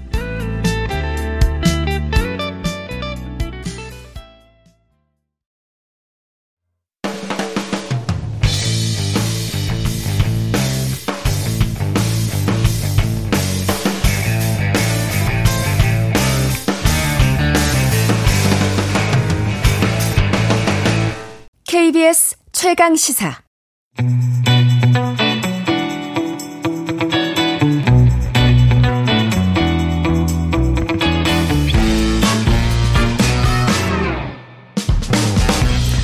정치 시사 이슈의 법적 쟁점을 시원하게 파헤쳐보는 시간입니다. 최강 로스쿨. 오늘은 최강 로 스쿨의 교수님이죠. 김남근 변호사 오셨습니다. 안녕하세요. 예, 안녕하십니까. 안녕하십니까. 자, 오늘은 가계부채 얘기를 좀 해볼까 해요. 대통령실 비서실장, 김대기 비서실장이 가계부채 관련해서 이거 지금 IMF의 몇십 배의 어, 위기가 올 것이다 이런 얘기도 하고 굉장히 심각하게 받아들이고 있는 것 같습니다. 지금 얼마나 심각하길래 이렇게 얘기가 나오는 걸까요? 우리 가계부채 양이 이제 한 1,870 71조예요. 네. 네. 어, 그러니까 양쪽으로도 이제 엄청 많은 상황이고. 네. 그다음에 이제 위험 지표로 많이 얘기하는 게 이제 가처분 소득 대비 가계부채 비율인데 가처분 소득 대비 가계 네. 가계부채. 그래서 이제 뭐 조세 이런 거 빼고, 빼고. 이제 실제로 가계가 소비할 수 있는 사용할 빼고. 수 있는 이제 그걸 네. 빼고 대비 가계부채 비율인데 그 미국의 서프라임 모기지론 사태가 있었을 때 네. 2008년이었을 때 미국이 140이었어요. 140일 때그 네. 난리가 났었다. 그 난리가 났었어요. 근데 이제 우리가 이미 문재인 정부 때 160을 넘어가지고 지금 네. 이제 200 뭐 이렇게 얘기를 하고 있거든요. 그러니까 뭐 상당히 이미 이제 어떻게 보면 위험 상황에 있다. 음. 음. 지표상으로만 보면 음. 이제 그런 상황인 거죠. 전 세계적인 추세는 아니에요. 지금 우리나라가 특별히 높은 상황입니까? 뭐전 세계적으로 이제 코로나 19 위기를 겪으면서 네. 뭐그 돈을 많이 풀었기 때문에 네. 뭐 늘기는 했습니다만 근데 대른 네. 대부분의 나라들은 이제 재정을 주로 많이 투입했거든요. 아, 그래서 국가 부채가 아. 많이 늘었는데 음, 우리는, 그 우리는 국가 부채는 또 많이 안 늘어나고 그걸 그 대신에 이제 빚내서 버티라는 식으로 뭐 자영업자 부채 해 주고 뭐 부동산에 대해서는 이제 빚내서 집사라 하고 음. 이렇게 하다 보니까 이제 가계 부채가 많이 는 거죠. 음. 그래서 가계 부채의 이제 국제적인 비교도 이제 위험 지표를 보여주는 건데 우리가 이제 GDP 대비 한 104% 조금 네. 이제 줄어서 한 102% 이렇게 내려왔습니다만 우리보다 높은 나라가 대부분 이제 북유럽의 그 연금을 많이 받는 노인들이 네. 연금을 많이 받는 네. 그런 나라들 빼놓고는 우리보다 높은 나라가 없거든요. 어. 뭐 예를 들면 영국 같이 위험하다고 하는 나라도 GDP 대비 가계부채가 한 80% 정도밖에 안 돼요. 음. 뭐 중국, 뭐 일본 이런데 뭐 60% 이런 정도여서 우리가 굉장히 이제 가계부채가 높은 거죠. 그래서 음. 해외에 있는 뭐 IMF나 OECD나 이런 나라들이 이제 한국은 가계부채 발 경제 위기가 올 수 있다 이렇게 어, 이제 얘기를 하는 거죠. 위기까지.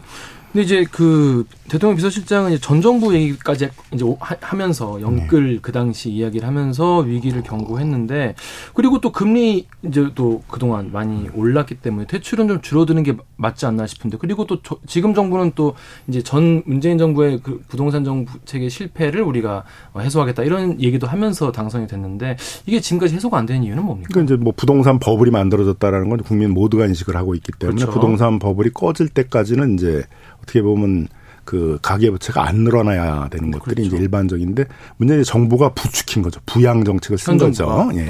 어, 그러니까 이제 지난 정부가 가계부채를 많이 늘렸다라고 항상 모든 역대 정부가 비판을 하는데 자기들은 또 더 늘리는 정책들을 쓰고 있는데 윤석열 정부도 또 음. 그걸 재판하고 있다는 거죠. 음. 대표적인 게 특례 보금자리론이었는데 특례 보금자리론. 그러니까 특례 보금자리론이니까 이게 이제 정책 금융이에요. 그러니까 네. 어떻게 보면 이제 서민들이라든가 소득이 낮은 계층들에게 힘든, 분들. 힘든 분들에게 원래 이제 네. 그 금리가 인상이 되니까 되니까 변동 금리를 고정 금리로 이제 바꿔준다라는 그런 취지하에서 한 건데 네. 실제로 80% 이상이 새로 집을 사는 빚내서 집 사는데 대출을 해줬어요. 아.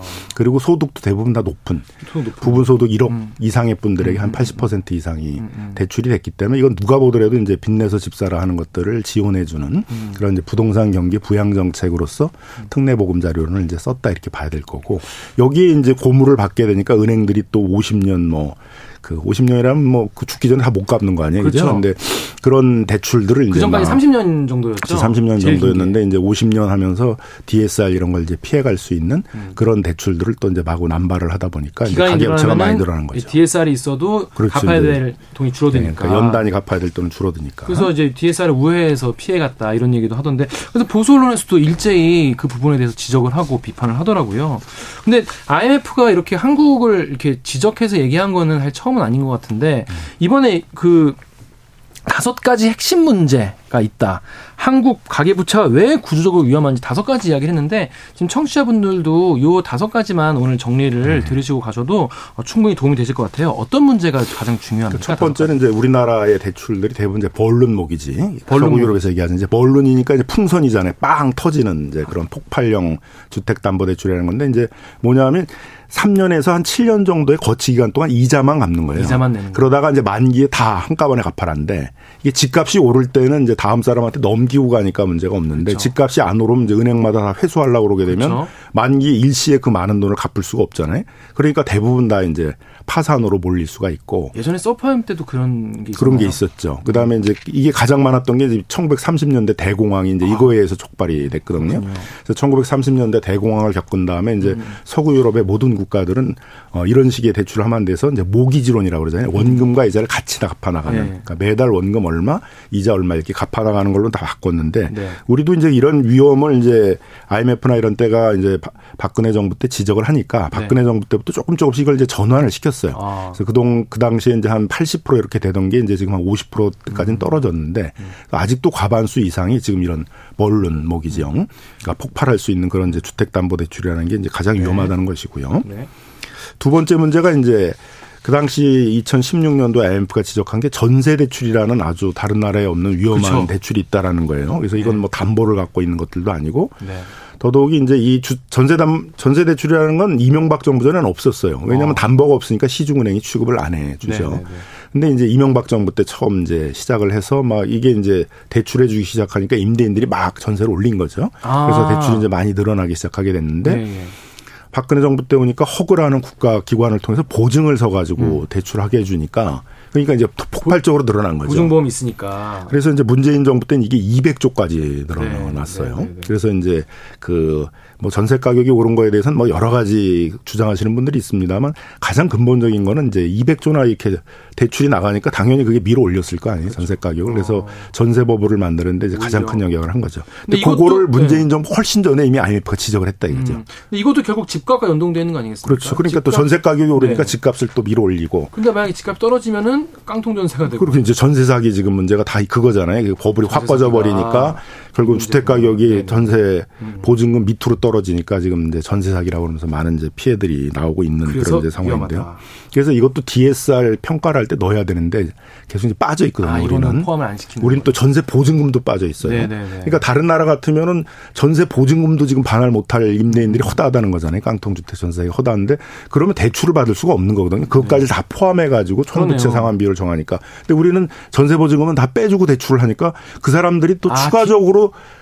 은행으로부터 대출까지 받아서 저당권을 설정해 아, 놓으니까 DTI에 그 포함이 안 되니까 안 되니까 아, 그러니까 이제 피해가 더 많이 늘어나는 네. 거죠.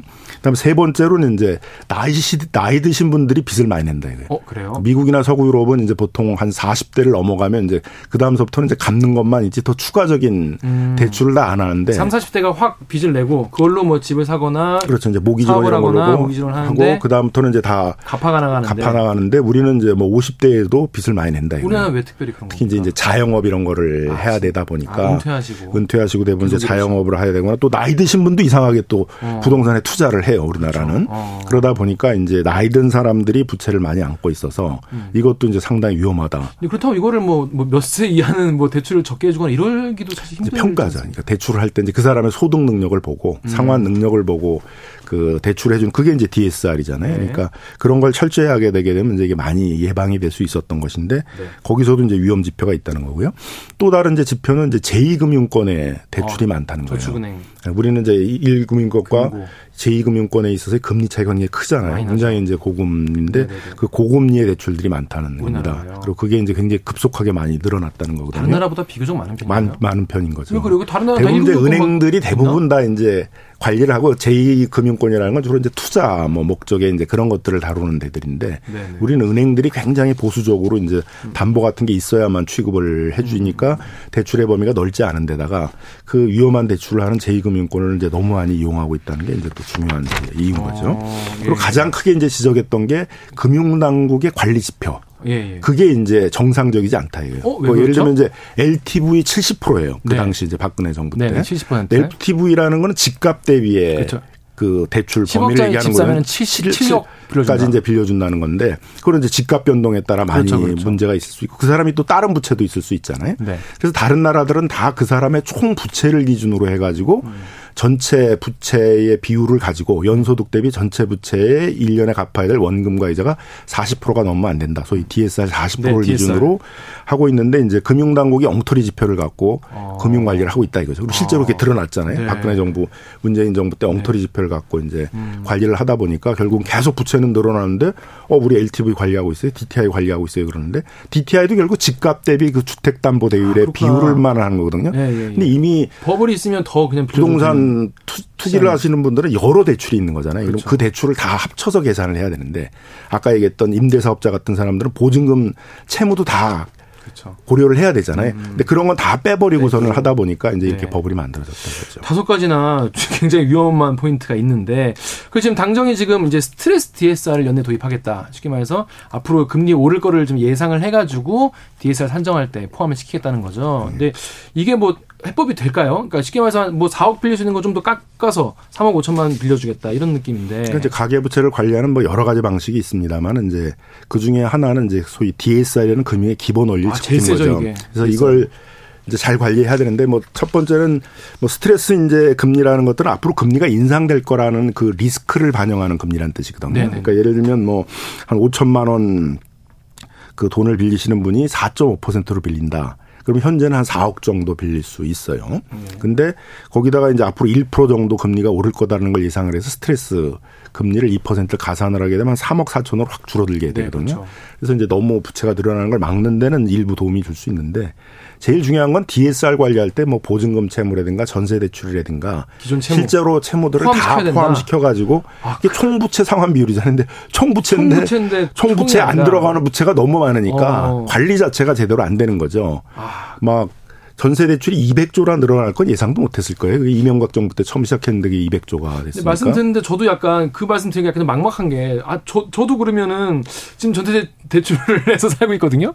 근데 내 집을 살려면은 그럼 아, 이것도 포함돼서 해야 되니까 내 집 마련은 정말 이제 이제 방법이 없는 건가 이렇게 참 서민분들은 힘들어하신 분들 많이 계실 것 같아요. 정부 정책이 이 부동산 버블을 그대로 놔두고 큰 빚 내서 집 사라 이렇게 하는 나라는 없거든요. 네.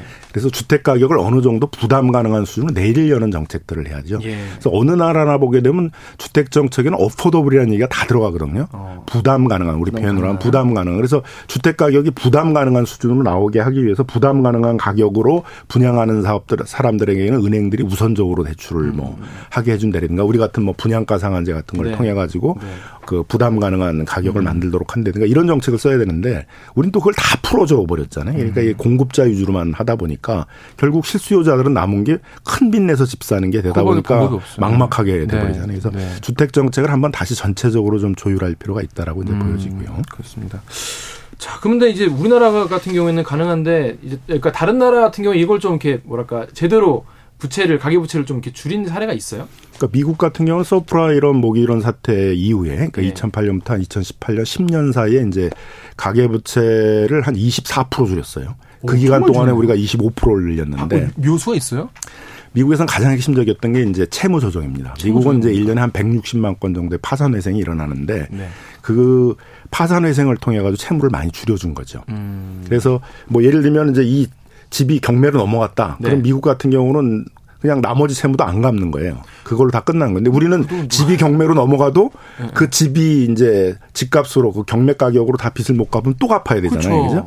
그죠? 그런 것들을 하나씩 정리를 해줬다는 거죠. 아, 그래서 이제 좀 도와준 거네요. 이제 법원이 이제 파산회생, 파산회생 제정을 통해 가지고 이제 한 거죠. 그래서 미국이 사실은 경제 위기를 가장 빨리 극복하는 나라인데 그 미국에서 파산회생에 대한 철학이 뭐냐면 경제 효용론이에요.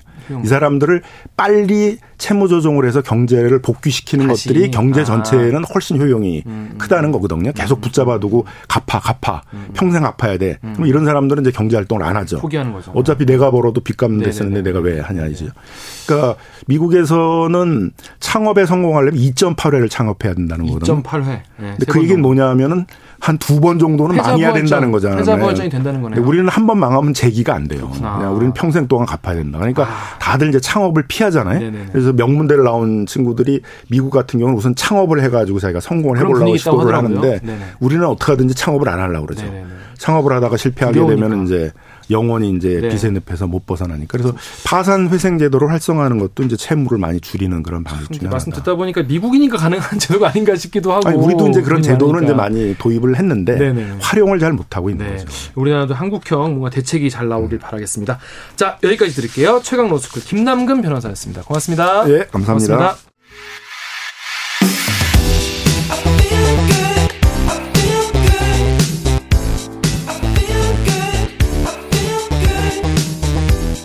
아침을 여는 기분 좋은 습관. KBS 최강 시사. 이스라엘이 하마스 상대로 전쟁 2단계라고 선언을 했죠. 그리고 가자 지구에는 지금 지상전이 어, 시작됐습니다. 네타냐후 총리는요, 국제사회가 어, 휴전을 좀 하는 게 어떻겠냐라고 하니까 응하지 않겠다고 굉장히 단호하게 선을 그었습니다. 이스라엘 하마스 전쟁 상황 이희수 한양대학교 문화인류학과 명예교수님과 짚어보겠습니다. 전화 연결돼 있습니다. 교수님 안녕하세요. 네, 안녕하세요. 안녕하십니까. 그 교수님, 그 이스라엘이 지금 본격적으로 지상전 돌입했다라고 말을 하는데 지금 상황은 어떻게 저희가 좀 보면 좋을까요? 뭐 이스라엘 군 당국이 당초부터 전면적인 지상군 진입보다는 단계적 하마스 괴멸을 선언하고 아마 일주일 전부터 이미 가자 지구의 영내로 진입한 상태에서 지상전은 시작되었고요. 네. 뭐 현재는 민간인 피해를 최소화하고 이제 250여 명의 인질 안전 확보를 염두에 두면서 아마 철저한 하마스 거점 파괴를 위해서 아마 지역별 거점별 단계별 와해 작전을 이제 가자지구 북부와 남부에서 지금 동시에 진행하고 있습니다. 네. 물론 해상 봉쇄와 공중 폭격을 이제 계속하고 있어서 민간인 피해가 급증하는 상황이죠. 네. 근데 지금 네타냐후 총리가 길고 어려운 전쟁이 될 거다 이렇게 말을 했거든요. 그러면 어떤 걸 염두에 두고 있어서 이렇게 말한 거라고 보면 좋을까요? 사실 굉장히 좁은 땅, 뭐, 제주도 3분의 1 지역에 230만 명이 다닥다닥 붙어 사는데, 네. 단기간에 하마스 무장 조직을 괴멸하기는 애초부터 불가능한 상태였고요. 네네. 이제 뭐냐면 이게 민간인과 군대를 거의 구분할 수 없고, 음, 음. 전면적인 공격은 곧바로 민간인 대량 학살로 이어질 가능성이 있기 때문에, 이제 네. 그 단계별 올해 네. 길고 갈 수밖에 없고요. 네. 또 하나는 알려진 바와 같이 하마스의 군사적 거점과 저항 방식이 수백 개의 지하 터널에서 이루어지고 있기 때문에 그렇죠. 지하 통로를 차단하고 비축 물자를 고갈, 고갈시켜 가지고 그 하마스 대원들을 지상으로 끌어올리기까지는 당연히 많은 시간이 걸린다는 의미입니다. 음. 물론 하마스도 결사항전을 할 것이기 때문에 이스라엘 쪽 피해도 만만치 않죠. 그래서 길고 어려운 전쟁으로 표현하는 것 같습니다. 음, 방금 인질 구출이 굉장히 중요하다 말씀하셨는데 어 이스라엘군이 여군 한 명을 어, 작전을 통해서 구출했다고 밝히긴 했습니다. 처음으로 좀 구출을 한 건데 지금 200명 이상이 남아 있단 말입니다. 그리고 그 뭐 병원 같은 곳에 밑에 땅굴이 있다, 뭐 기지가 있다 이런 얘기도 나와서 이게 굉장히 이스라엘 입장에서도 이 인지를 보호하고 민간인 보호하면서 작전 어, 수행하기 굉장히 힘들 것 같은데 어떻게 보세요? 뭐 그렇습니다. 지금 그 중요한 지하 땅굴이 민간 시설이나 심지어 병원과 연결되어 있다고 얘기하는데 네. 그 굉장히 좁은 땅입니다. 좁은 땅에 그게 뭐 터널의 길이가 500km 이상이 수백 개가 미로처럼 연결돼 있다면 그 제주도 3분의 1 땅에 어느 하나 연결되지 않는 건물이 있을까요? 상식적으로. 네, 그렇겠네요. 이제 하마스가 병원 시설을 전략적 방패로 이용한다는 비난을 피하기는 어렵겠지만 네. 지금 이제 전쟁 중에 뭐 거의 일방적인 매체에 의존할 수 밖에 없는 상황에서 이스라엘의 선전전에도 국내 언론은 조금 유의할 필요가 있는 것 같습니다.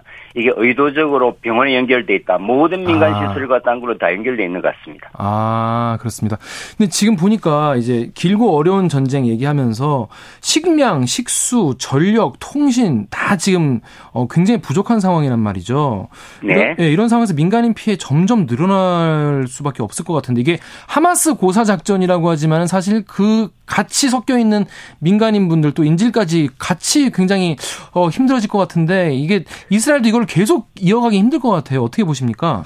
아, 그래서 며칠 전부터 이제 국제 여론이 이제 그 완전히 이제 돌아서고 있는 게 하나 이제 긍정적 희망이고요. 그건 아직은 이스라엘 국내 여론이 하마스 괴멸하지 않고서는 불안해서 살 수 없다는 여론이 아. 압도적으로 높고, 예. 둘째는 지금 상태에서 어정쩡한 상태에서 휴전이 된다면 그 국내 정치 기반이 약한 네타냐 총리의 그 정치적 생명과 운명과 관련돼 있기 때문에 음. 어 이제 가시적인 하마스 괴멸이 나타나고 이스라엘 국내 여론이 이 정도면 됐다 할 때까지는 아직 시간이 많이 필요하는 것 같고요. 네. 이 과정에서 이제 유엔 사무총장이 어 이제 민간인 피해를 더 이상 볼 수 없다고 이제 세계를 향해서 선언했기 때문에 네. 이것이 상당히 이제 전후 이복이 돼서 어. 이스라엘 전략에도 약간은 이제 변화가 기대 됩니다만은 아직까지는 어 장기전으로 갈 수밖에 없는 음. 이스라엘 내부의 사정이 아. 있는 것 같습니다. 그러니까 네타냐후 총리가 본인의 정치적 기반을 위해서 여기서 그냥 어정쩡하게 빼면은 안 그래도 지금 굉장히 비판을 받고 있는데 어, 자신의 지금 정치적 입지가 흔들릴 수 있기 때문에 뭔가는 보여줘야 되고 가시적 괴멸이 있긴 해야 되는데 뭔가 유엔이 좀 명분을 좀 줘, 주고 있다고 봐도 되는 건가요? 그러면? 그렇습니다. 유엔이 이제 하나의 국제 여론을 이제 대변하는 거니까 유엔 사무총장의 발언이란 게 네. 물론 이제 이스라엘의 하마스에 대한 보복에 대한 권리는 인정하지만 그러나 눈앞에서 벌어지는 명백한 민간인 피해도 이거는 이제 국제법 위반이라고 명시했기 때문에 네. 굉장히 중요한 우리가 이제 어떤 그 음. 지침이 될 것 같고 네. 또 다른 하나 약간 이제 긍정적인 이제 음. 변화는 음. 이제 미국 바이든 대통령도 세계 여론이 너무 나쁘게 돌아가니까 그렇죠. 역시 이스라엘의 자유권과 민간인 피해는 전혀 다른 문제다. 이 문제에 대해서 국제사회는 큰 관심을 가지고 있다 해서 네타냐후의 일방적인 하마스 공격에 약간은 이제 제동하는 음. 모습이 어제 이제 발표가 나왔기 때문에 그것이 좀 어떻게 긍정적으로 이어질까 기대하고 있는 거죠. 네.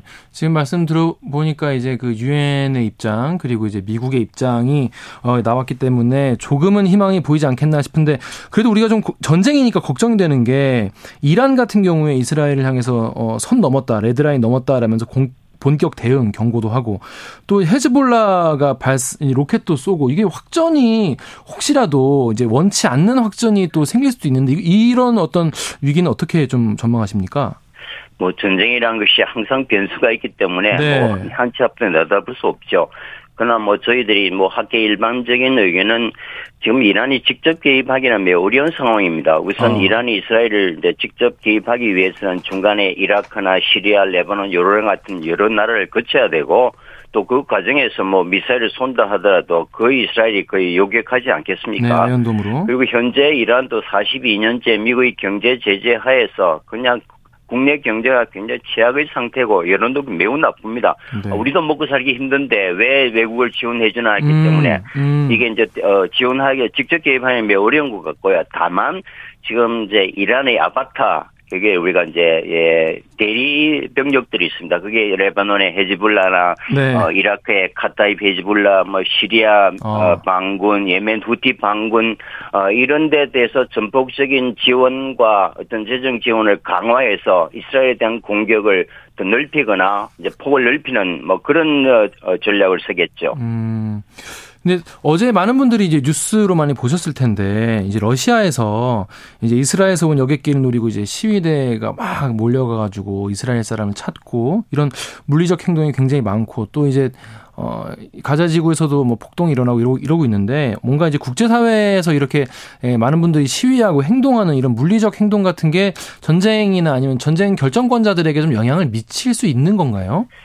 아, 지금 뭐 미쳤으면 좋겠는데 뭐 네. 이스라엘은 워낙 이제 강경한 입장이기 때문에 뭐 당장은 국제 여론이나 시위가 영향을 미치고 있지는 않는 것 같고요. 네. 지금 뭐 이제 러시아에서 이제 조금 불미스러운 공항 진입이 있었지만 지금 유럽이나 저 미국 곳곳에서도 사실 이제 가자지구 주민들을 살리자는 시위가 지금 동시다발적으로 일어나고 있습니다.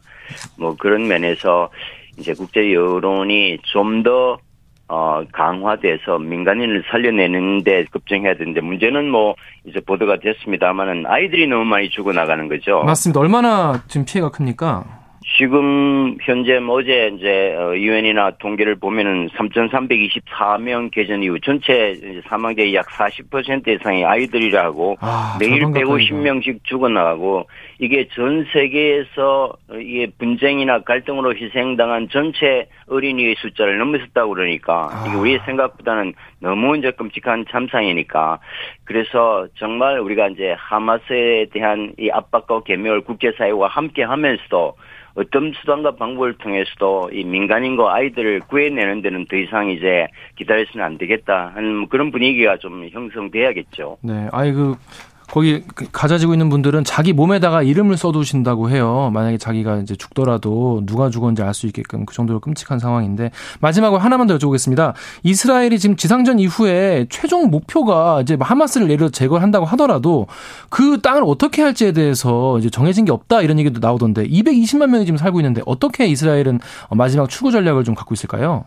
그게 굉장히 이제 위험한 이제 전략인데요. 네. 사실은 이제 뭐 이게 하마스와 민간인들이 구분이 거의 안 됩니다. 함께 네. 살기 때문에. 네. 근데 하마스를 개매를 한다 하더라도 눈앞에서 이제 가족과 친지를 잃은 사람들이 그게 이제 또 다른 더 강력한 하마스 대원이 되지 않겠습니까? 맞습니다. 그래서 이제 그런 미래를 미래의 위협을 두고는 이스라엘이 잠을 못 자겠다. 그렇겠죠. 그래서 아예 네. 일정 네. 부분 이제 주둔하면서 그런 네. 위협을 제거할 때까지 또 이제 이스라엘과 대화나 협력이 가능한 정권을 창출할 때까지 주둔하겠다는 거죠. 이건 명백한 국제법 위반이고 어. 어, 더큰 정황을 불러일으키기 때문에 굉장히 위험한 발상인데 지금은 너무나 국내 여론이 나쁘고 이 강경한 이제 네. 군부를 군부를 이제 설득할 자금이 남아 있기 때문에 네. 뭐 그런 게 약간 정치적 레토릭을 쓰는데 미국도 거기서는 반대하고 있기 때문에 네. 뭐 실현될 가능성은 좀 약해 보입니다. 알겠습니다. 이제 그런 네. 강공 정책을 쓰고 있습니다. 네, 여기까지 듣겠습니다. 이희수 한양대학교 문화인류학과 명예교수였습니다. 고맙습니다.